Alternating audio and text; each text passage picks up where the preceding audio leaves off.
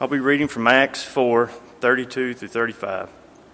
Now the multitude of those who believed were of one heart and one soul. Neither did anyone say that any of these things he possessed was his own, but they had all things in common.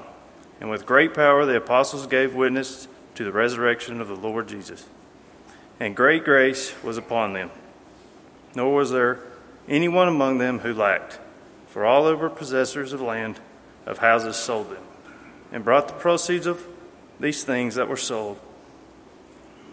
And they laid them upon the apostles' feet, and distributed them to each and every one.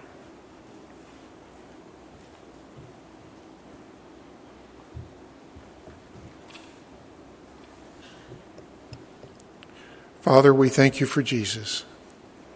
We thank you for the life he lived that shows us how to live, for the death in our place, and for the resurrection that gives us the hope of life forever with you.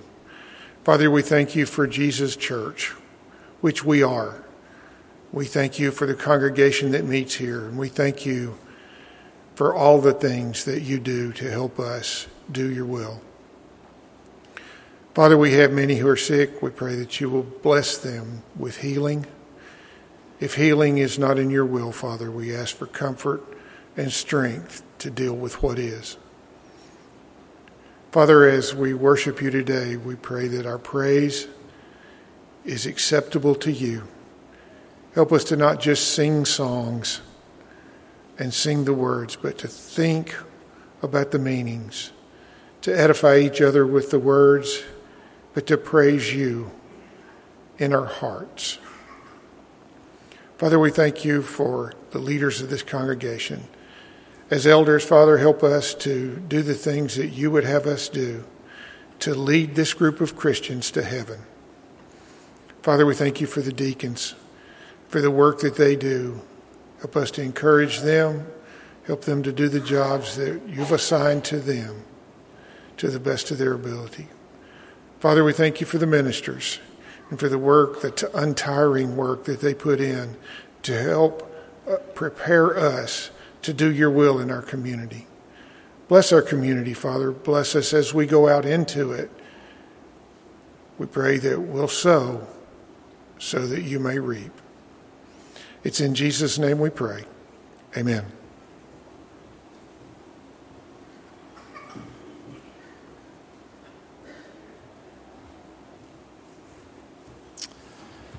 Number four hundred thirty, my name is in the book of life.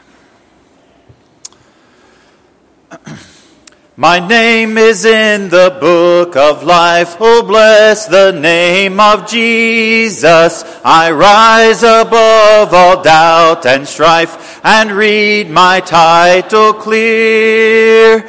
I know, I know, my name is there.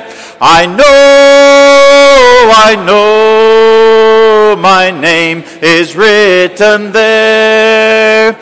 While others climb through worldly strife to carve a name of honor, while up in heaven's book of life, my name is written there. I know, I know, my name is there. I know, I know, my name is written there. If you'd like to mark in your hymn book uh, the Song of Invitation, that will be number two hundred fifty-five. I am resolved. That will be sing. Uh, we'll lead, sing that after Andy's lesson. two hundred fifty-five, and then, if you will, we'll sing number five hundred fifteen before Andy's lesson on Zion's glorious summit. five hundred fifteen. Let's all stand, please, as we sing this.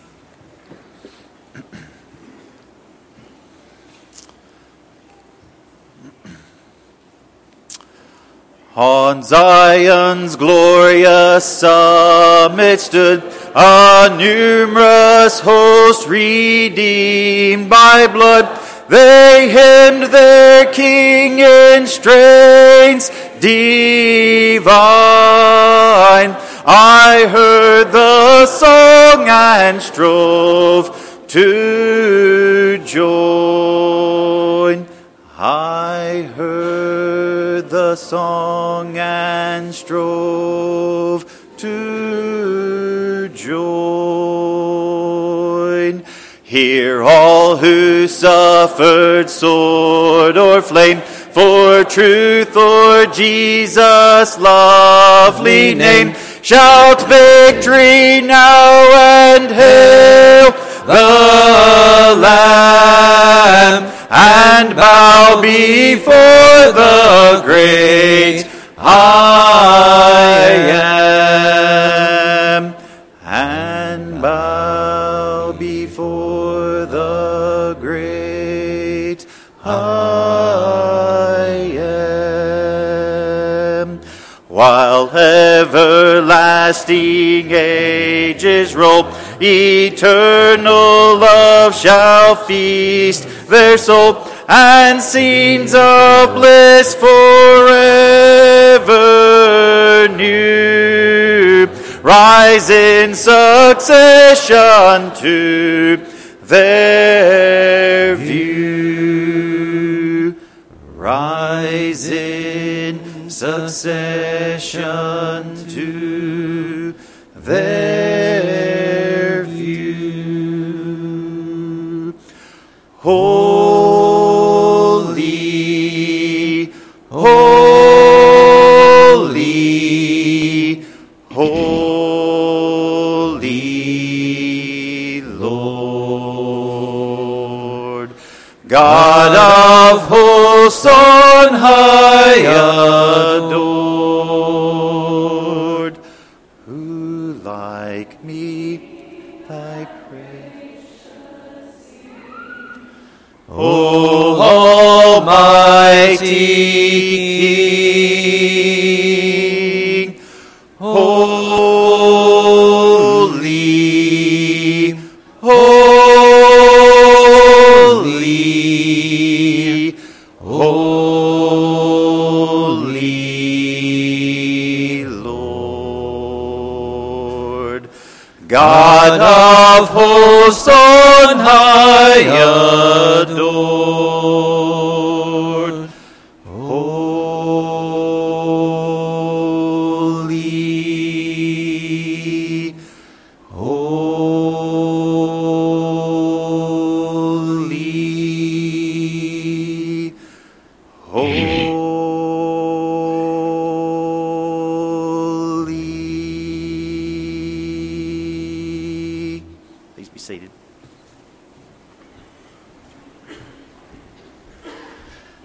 Good morning, church family. It's good to see you this morning. Glad that we are gathered here together to worship our God. I know we have a lot of visitors this morning. We're thankful for you and thankful for you being here. Uh, thankful that whether, whether you're traveling through or you're here for the first time or you're here for uh, an innumerable time maybe, uh, we're just thankful you're here. Uh, brothers and sisters, it's good to be with you. It's good to worship alongside you.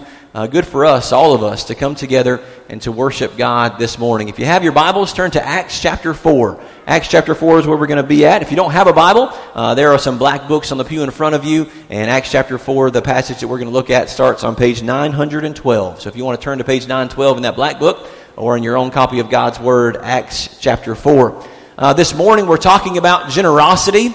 We're talking about the idea of living life with an open hand. And we want to think, think about uh, one of the, the best characters in the early church. You know, when you think about uh, the early church, in Acts chapter two, we read the day of Pentecost, uh, where Peter preaches that first gospel sermon, and three thousand people are, are added to the church that day. In the coming chapters, there's thousands more of people who become Christians, whether they're coming, most of them uh, certainly coming from uh, Judaism at that point. Uh, so they knew about God, they knew the Old Testament, uh, but they have finally realized and recognized that Jesus is the Messiah, He's the promised one. They name Him as Lord of their life, and they submit to baptism uh, into Christ, where all of their sins are washed away. They rise up to walk in newness of life, and they are the church. And sometimes I think, I don't know about you, but I know sometimes I, when I think about that, that first century church, not even the first century church, but especially that church in Jerusalem for those first few months and maybe even years, it would have been amazing to have been a part of that.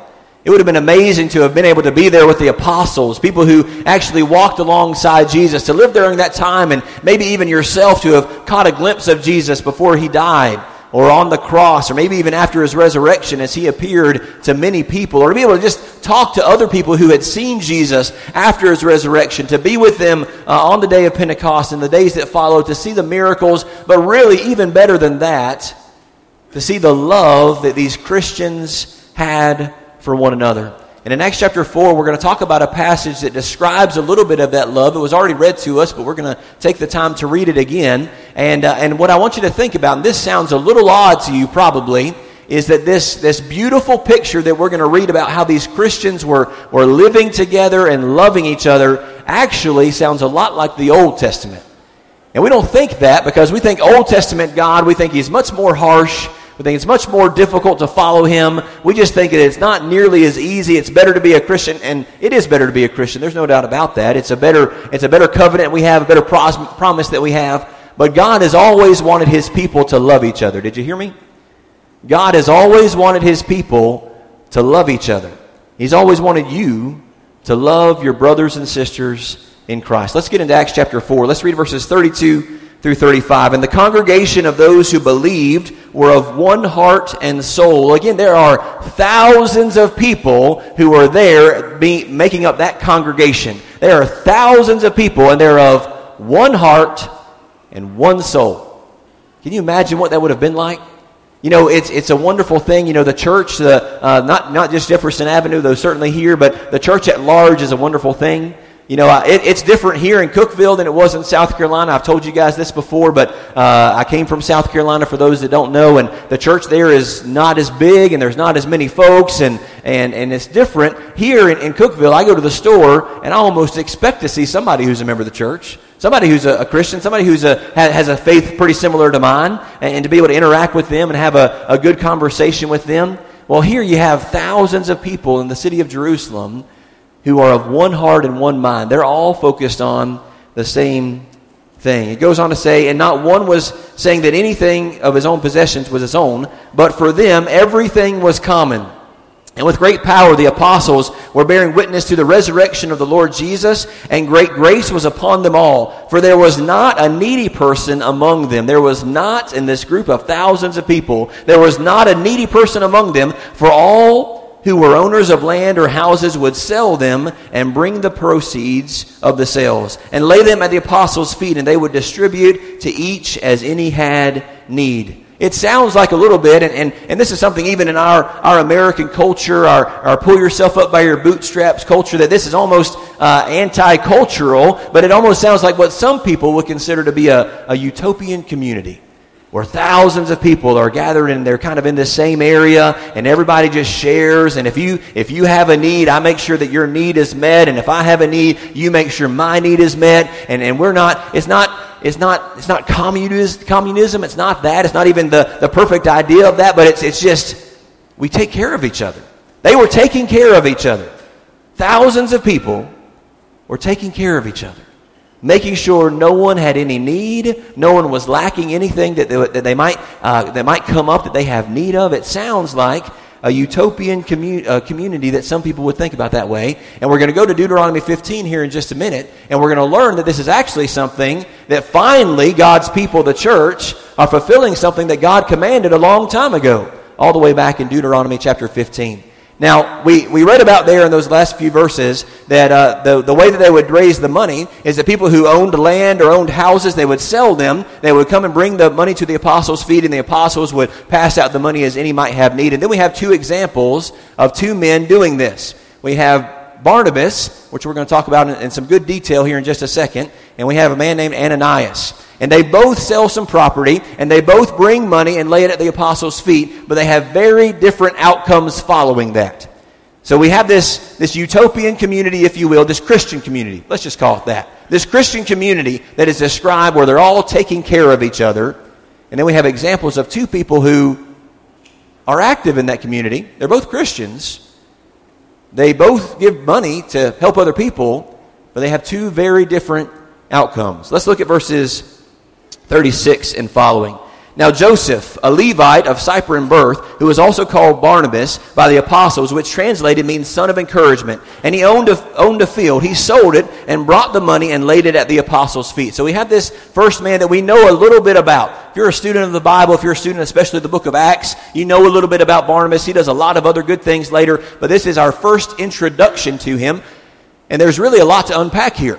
Uh, it doesn't sound like it. We could kind of skip over it, uh, but if, if we know some, some biblical history, if we know especially a little bit about the Old Testament, there's some interesting things said about this man named Joseph, who the apostles come to name Barnabas.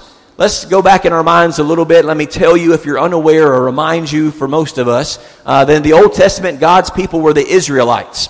Uh, it was a group of people, a nation of people, and they had uh, gotten themselves at some point into uh, slavery in the land of Egypt. Uh, and some generations later, uh, God sends Moses to, to send the people out of Egypt. We call that Exodus. You can read that in the book of Exodus. Uh, it's, it's pretty simple there. Uh, but Moses is supposed to lead these people to the promised land.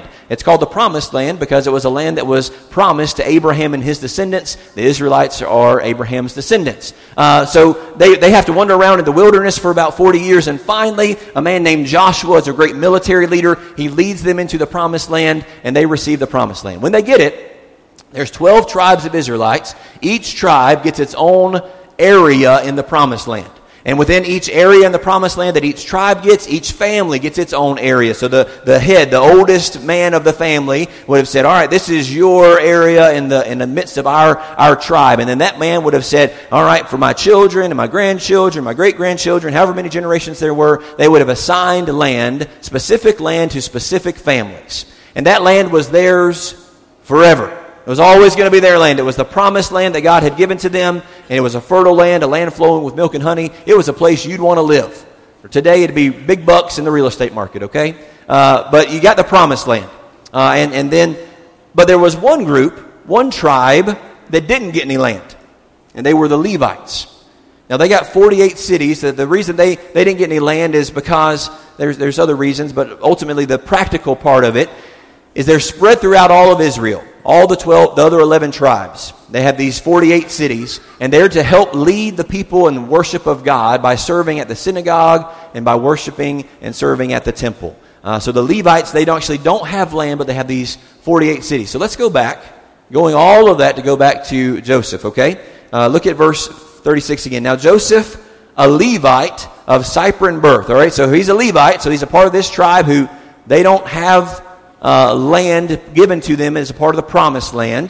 Uh, not only that, but he's of Cyprian birth, which means he wasn't even born in the, the borders of Israel. Cyprus is an island off the coast that doesn't have anything to do with the promised land. So interesting thing there. And then we go, look in verse thirty-seven, and he owned a field. Well, my initial thought when I read this in preparation for thinking about this and talking about generosity and, and what Barnabas does here, he sells this piece of land. He's definitely generous. There's no doubt about it. But why would, why is his generosity even more significant? Remember, he doesn't, he's not promised any land as a part of the promised land. But somehow, he owns a piece of land. My initial thought was, all right, wait a second. Is Barnabas doing something he's not supposed to be doing here? Is he, is he doing something that, that was against the law? And the fact is, he's not. Um, Levites were not given any land, but it was not against the law for them to own land. So it was okay for him to own land. He could have bought it in any number of various ways. It could have been gifted to him. But whatever it is, he's he's got land. But it is significant that I think that probably for this man we come to know as Barnabas, probably the fact that he owned land, he appreciated and loved that land a little more than anybody else would. If you were an Israelite of any tribe other than the Levites, you would know that every so often, according to God's law, even if you sold your land, you sold your piece of land, every so often that land would revert back to your family, and you'd always have that land. Every fifty years or so is when that would happen. You'd always have that land. So if you needed some extra money, and you would just sell the land, and every time the fiftieth year came about, that land would come about to you. But for the Levites, it wasn't that way. So I would imagine, and this is a little bit of imagining, that when a, a Levite owned land, it was even more valuable to him. So he sells this piece of land, and he comes and brings the proceeds and lays it at the apostles' feet. And then we go to chapter five and verse one, and it starts with the word, but. So there's a there's a a connection here that really the, the, the chapter breaks in Acts chapter four to five don't really do a lot of justice. This is one story. Right here, we need to read all this together. He's talking about uh, that this group of Christians, this Christian community is there. They're taking care of each other. It tells us that uh, there are people, multiple people, not just these two men we're reading about, who are selling their land to take care of each other. It tells us about Barnabas, gives us some details about Barnabas. And then right after that, there's a contrast. Barnabas, a Levite who owned land, was willing to sell it to help other people. That's a big deal. I think that's the point that uh, Luke is trying to tell us when he, when he writes this in the book of Acts. But there was another man named Ananias. A man named Ananias with his wife Sapphira sold a piece of property and kept some of the price back for himself with his wife's full knowledge. And bringing a portion of it, he laid it at the apostles' feet. But Peter said, "Ananias, why has Satan filled your heart to lie to the Holy Spirit and to keep back some of the price of the land? While it remained unsold, did it not remain your own? And after it was sold, was it not under your authority? Why is it that you have laid this deed in your heart? You have not lied to men, but to God." And as he, Ananias, heard these words, he fell down and breathed his last, and great fear came upon all who heard. So we have two men who sell some land. Both of them bring money and lay it at the apostles' feet. One of them becomes to be known as Barnabas, the son of encouragement. And he's a significant figure, a significant individual in the early church going forward. Another man sells a piece of property. He brings money, lays it at the apostles' feet, and he dies. And we don't even get to see, hear anything that he says. There's no words from Ananias recorded in all of Scripture. But he did a good thing, didn't he? I mean, he brought money to, to help other Christians. So what's the difference? That's what I want us to think about. When we think about generosity, we would think about, probably most of us would have looked at what Ananias did and would said, "Hey, pretty generous. That's pretty kind. I appreciate you doing that, Ananias." And then we would have been shocked, as all of them were shocked, that he falls down dead. What's the lie that Peter is referencing here? In verse nine, later on, Sapphira is going to come in, and we, we find out that uh, You know, again, there's no there's no comment even made from Ananias, but Peter asks uh, Sapphira, Ananias' wife, "Hey, did you sell the land for this amount of money?" And it's probably the amount of money that they brought in and laid at the apostles' feet. And and uh, and she said, "Yeah, that's what we sold it for." And she's lying. And she he says that you're you're testing God. Why are you testing God? So they lie about it. They lie to God, Peter says. They're testing God. So what's what's the difference between what Barnabas did and what Ananias did? Turn your Bibles to Deuteronomy chapter fifteen. Deuteronomy chapter fifteen. Again, if you're using a pew Bible, that's on page one fifty-eight. Deuteronomy fifteen, it's on page one fifty-eight. Let's see what the difference is. Why is it that uh, Barnabas is praised and becomes a significant figure in the early church, and Ananias dies? What's, what's the problem? What's the problem here? What's the difference? Uh, Deuteronomy chapter fifteen and verse one. Uh, Deuteronomy, uh, the book means it's the second giving of the law. Deuteronomy means second giving of the law. That's what's going on here. The law has already been given previously. Uh, the law, the, the rules of, of God for the Israelites in the Old Testament is being given again. So that's what's going on. Uh, verse seven, sorry, chapter fifteen, verse one. "At the end of every seven years, you shall grant a remission of debts. And this is the manner of remission.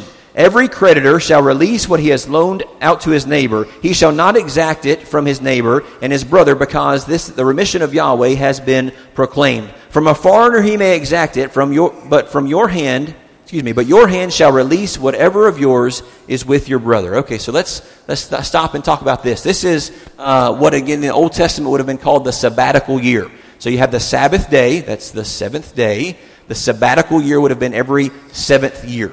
And he says, on the seventh year, you're to release any debts that you have. So if I had loaned, if we were Jews, and under the old law, and I had loaned you some money, uh, then the expectation was that you were going to pay me back. Notice in all of these conversations, there's not any interests. Uh, there's there's no uh, extra money that's being made. I was talking to the Clarks yesterday, and, and they said, I think one of them, I think Ken was in uh, real estate back in the eighties when the, the mortgage rate was twenty percent. I can't even imagine that. That tells my age a little bit, probably. Uh, but twenty percent for a, a home mortgage. Uh, but here in this this loaning that's talking about here, there, there's no there's no interest. It's just if I own you, if I loan you twenty bucks, you're gonna give me twenty bucks back. Okay, that's that's kind of the way this this loaning went. But every seven years, there was a remission of debt. So whatever uh, you owed me, if it got to year number seven, you don't owe me anything anymore. So if you owe me twenty bucks and you gave me fifteen and year seven came, then, then I lost five dollars. Okay? That's just kind of what happened. Notice again what it, how it describes it in verse three. From a foreigner you may exact it, but your hand shall release, your hand shall release whatever of yours is with your brother. You forgive that debt. And there's a, a, an important distinction here to think about. When we think about God has always wanted us to love our brethren, God has always wanted us to love our brothers and sisters in Christ. He says, listen, you can still exact it from a foreigner. If somebody who's not a not an Israelite, if, if they owe you some money, then they still owe you some money. Okay? But from your brother, you're going to release that debt. And that, that kind of idea is repeated in the New Testament. In Romans chapter twelve and verse ten, it says to be devoted to one another with brotherly love. And it says for us to give preference to one another. Also in uh, Galatians chapter six uh, and verse ten, it talks about that, that same kind of idea. Do good to all people, but especially to those who are of the household of faith. Listen, I want you to hear this because this is important, that God expects this of you. We need to love the world differently than how the love the world loves. We as Christians need to love the world differently than how the world loves, but we need to love each other even more. I need to give preference to you above anybody else in this world. I need to love you differently and more than I love anybody else in this world. That's God's expectation for us. Let's look at verse four. However, there will be no needy one among you. That's what Acts chapter four said, right? There was not a needy one among them. And God says to the Israelites, there will not be a needy one among you, since Yahweh will surely bless you in the land which the Lord your God is giving you as an inheritance to possess. If you only listen obediently to the voice of the Lord your God, to be careful to do all this commandment, commandment what I am commanding you today. For the Lord your God will bless you as he has promised you, and you will lend to many nations, but you will not borrow, and you will rule over many nations, and they will not rule over you. But if there is, verse seven, if there is a needy one among you, one of your brothers in any of your gates of the towns of the land which the Lord your God is giving you, you shall not harden your heart, nor close your hand from the needy one. Listen to that again, listen to that, that last part. If there's a needy person, you shall not harden your heart, nor clo- close your hand from the needy, from your needy brother. Verse eight, but you shall freely open your hand to him and shall generously lend him sufficient for his needs and whatever he lacks. Verse nine, beware lest there is a vile thought in your heart, saying, the seventh year, the year of the remission of debts is near, and your eye is hostile toward your needy brother, and you give him nothing. Then he may cry out to Yahweh against you, and it will be a sin in you. Did you catch that? You know what God's doing here? He's made this law, and he's made it pretty clear. Listen, you're just supposed to lend to each other. Yes, there's an expectation that if I lend to you, you pay me back. But every time there's a seventh year that comes around, that remission is forgiven. So he says, knowing how our minds think as people. Listen, he knows how our minds think as people, and the fact is, we don't want to give up what we consider to be ours. I don't want to give up what I consider to be mine, but you're a needy person, and God has ex- has commanded me that if there's someone needy, I'm going to lend to them freely. I'm going to do it with an open hand. I'm not going to do it begrudgingly. I'm not going to make you tear it out of my hand. I'm going to do it freely, willingly, open-handedly. But then he says, and be careful, lest there's a vile, evil thought in your mind when you say, when someone comes to you and says, hey, I really need some help. I'm in a tough spot. Will you help me? But then you think, well, it's it's year number six. It's year number six, and next year's year number seven. If I give you money now, I'm just out this money. I'm going to lose. I'm going to lose that money. And God says, hey, be careful. Be careful. You need to be willing to freely give even if you know they'll never pay you back. Even if you know they're not going to be able to pay you back. Even if you know according to the law that they won't be able to pay you back. You need to freely give. Verse ten. You shall generously give to him, and your heart shall not be grieved when you give it to him, because for this thing the Lord your God will bless you in all your work and in all that you send forth your hand to do. For the needy will never cease to be in the land. Therefore, listen, God says, therefore I am commanding you, commanding you, saying, you shall freely open your hand to your brother, to your afflicted, and the needy in your land. So there's the Old Testament standard that we see fulfilled in the New Testament church in Acts chapter four.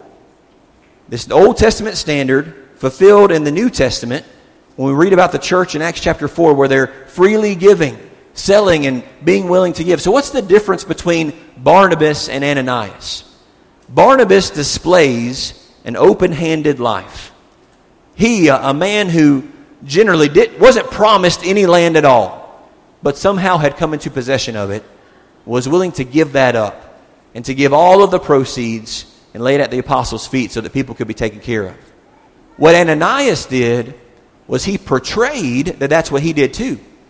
We're not given all the details, but if, especially if we read what Sapphira says and a little bit if we read in between the lines, I think what we come to the conclusion is that Ananias and Sapphira, with her full knowledge, they sell a piece of land. Let's say they sell it for twenty thousand dollars, okay? But they say they only sold it for fifteen thousand dollars, and they bring fifteen thousand dollars and they lay it at the apostles' feet. They want to look like they're living this open-handed lifestyle that Deuteronomy fifteen is talking about, but the reality is they're not. The reality is they're still holding on. The reality is they're not willing to share. And, and Peter says, hey, you could have done with the money and the land whatever you wanted to do, but don't lie about it. Don't, you haven't lied to man, he says. You've lied to God. You're trying to trick God into thinking that you're being more generous than you're re- really being. I don't think that what, what this passage tells us in Acts chapter four and five is that we got to sell all our houses and all our land and all our stuff and, and give it to people. Now, that is what Jesus told the rich young ruler. That was his promise, and if that's our, if that was, that was his problem, and if that's our problem, then, then maybe that's what we need to do. But the problem that Ananias and Sapphira had is they were presenting themselves as something that they weren't. Barnabas displayed an open-handed lifestyle. They portrayed it, but they were really lying. Now, the question is, and your thought is, and my thought is, well, if I live this open-handed lifestyle that Deuteronomy fifteen is talking about it, won't I be taken advantage of? Won't I be abused? Won't, won't if I if I freely give to people, won't won't people take advantage of me? Let's turn in your Bibles to Luke chapter six. Luke chapter six. Let's read verses twenty-seven and following. That's on page eight sixty-two in the Pew Bible. Luke twenty-six. Excuse me, Luke six, verse twenty-seven and following. Here Jesus is speaking, Luke chapter six, verse twenty-seven and following. This is some of those those things on the Sermon on the Mount kind of ideas here. Notice what he says. And again, I hope it's pretty clear already. I think most of us already knew this. Christians are supposed to be generous. We're supposed to be kind. We're supposed to be the best neighbor in the neighborhood. We're supposed to be helpful to people. We're supposed to love our neighbor as ourselves, and everybody's our neighbor. Okay? We we know these things. Again, listen to what Jesus says. But I say to you who hear, love your enemies and do good to those who hate you. Bless those who curse you. Pray for those who disparage you. Whoever hits you on the cheek, offer him the other also. And whoever takes your garment, do not withhold your t- tunic from him. And then we get to verse thirty, where we're really talking about this idea of being generous and what we've been thinking about this morning. Verse thirty, give to everyone who asks of you. And wh- whoever takes away what is yours, do not demand it back. And treat others the same way you want them to treat you. Listen to verse thirty-two and following. And if you love those who love you, what credit is that to you? For even sinners love those who love them. And if you do good to those who do good to you, what credit is that to you? For even sinners do the same. And if you lend to those from whom you expect to receive, what credit is that to you? Even sinners, even sinners lend to the lend to sinners in order to receive back the same amount. Verse thirty-five. But love your enemies and do good and lend, expecting nothing in return. And your reward in heaven will be great. And you will be sons of the Most High. For he himself is kind to ungrateful and evil men. Generosity. The opportunity to give to people who are in need. We have those opportunities all the time, don't we? In the first century, uh, a collection was made for the needs of the saints. And we're going to do that in a few minutes. But I really don't want you to think that primarily that's what this lesson is about. Be generous in that. But that's not what I'm talking about. We're supposed to leave, lead generous, open-handed lives. When people are in need around us, and especially those of the household of faith, we're supposed to be generous, open-handed, willing to give. Again, look, listen to verse thirty-five again. Love your enemies, do good, and lend, expecting nothing in return, and your reward will be great, and you will be sons of the Most High, for he himself is kind to the ungrateful and evil.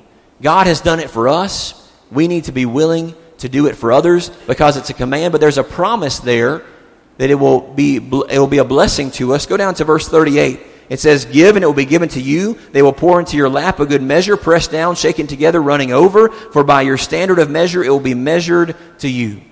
God says, if you will do this, if you'll live this generous type of lifestyle, then you will be blessed. And you'll be blessed immensely. And that this isn't just a money thing. Yes, it does relate to our money, absolutely. But it relates to our time, our energy, our efforts, our talents, our abilities. Give of those things to other people. If there's someone in need around you, in the Old Testament, it says, "There shall not be a needy person among you." Now, later on in Deuteronomy fifteen, it says, when there are needy people. So it's not that there were that everybody was wealthy in, in Deuteronomy fifteen. It was that the expectation was that every time there was a need, it was met. And in Acts chapter four, that's exactly what happened. Every time there was a need, it was met. What do you think the expectation of God is today? Thousands of years ago in the Old Testament, it was if there's a need, you meet it. My people, my children. two thousand years ago in, in, in Jerusalem, the, the expectation was, and the reality was, if there was a need, God's people, the Christian community, met it. What do you think God's expectation is today? It's the very same thing. If there's a need, whether that's a financial need, an emotional need, a social need, a physical need, a spiritual need, the expectation is that God's people will take care of it. And then I want you to look at one last verse. Luke chapter six and verse forty-six. And I read this to myself and I read it to you. Jesus says, "Now why do you call me Lord, Lord, and do not do what I say?" That's a gut punch, isn't it? What has God said to us today in His Word? Be generous. Be generous. Be generous. But God, won't I be taken advantage of? Won't, won't, won't I be abused? Won't I, won't I lose money or time or energy or effort? Won't I, won't I be taken advantage of? Yes. Yes, you will. Do it anyway. And then for those of us who would still, all of us probably struggle with this at some point, those of us who would still try to rationalize within our mind, well, I can't do this or I don't want to do this and, and it's okay because of this, that, and the other. Then Jesus says, well, why do you call me Lord, Lord? And you don't do what I say.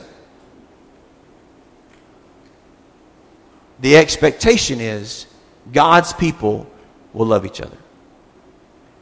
God's people will meet each other's needs.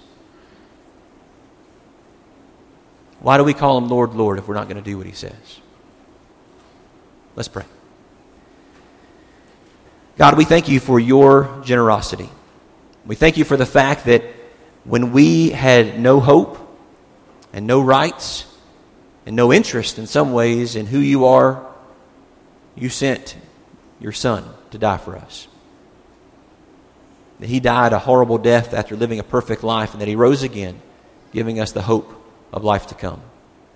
Lord, help us to, as those of us who are Christians who have said we want to be followers of Your Son Jesus, we want to follow His example, help us to display that in our life with our money. Help us to display that in our life with our, our time, our energy, our efforts, our talents, and our abilities. Lord, when there are people around us who are needy, and there will always be needy people in the land, always be needy people in our community, always be needy people in our fellowship. Help us to fulfill the expectation that You have that God's people will meet the need. Lord, forgive us when we haven't. Forgive us when we fail to, and forgive us when we've decided not to. Help us to stand up, dust ourselves off, lean upon You, and try again. Thank You for the blood of Jesus Christ that pays the debt that we could not pay. We pray these things in His name. Amen. Brothers and sisters, let's live an open-handed life starting right now. If you're not a Christian this morning, God sent His Son to die for you. He paid the debt that you had no hope of paying through the blood of His Son Jesus. Because of the sin that's in your life, because you've sinned and fallen short of God's glory in some form or fashion, everyone has. If you want to know more about how you fix the problem that your sin has created within your life, we want to talk to you about that. If you're already pretty familiar with all of these things and you're willing to dedicate and, and ready to dedicate your life to God, if you believe He's the resurrected Son of God, if you'll name Him as Lord, meaning He's the Lord not only of the world, but He's the Lord of your life, and you're going to you're going to try to do your best to do the things that He expects of you every single day, not perfectly but faithfully, if you're willing to confess Him as Lord, If you'll submit to baptism, all your sins can be washed away, and you can new, live a new life that, again, won't be perfect, but it'll be a life that's in Christ. And in Christ, there are many, many blessings, and ultimately, and most importantly, there's the forgiveness of sins. If you're interested in that, if you're ready for that, we're ready to help you. You can come forward as we stand and sing here in just a second. Let us know that. If you're not comfortable coming forward, that's okay. Catch me afterwards. Catch one of the members here, and let's talk about it. Let's sit down and, and just look at what God's Word says as we strive to follow Him all the way to heaven. This morning, if you have any needs, brothers or sisters, or those of you who are visiting with us who may not be a Christian yet, we'd love to talk to you. We invite you to come as we stand and sing.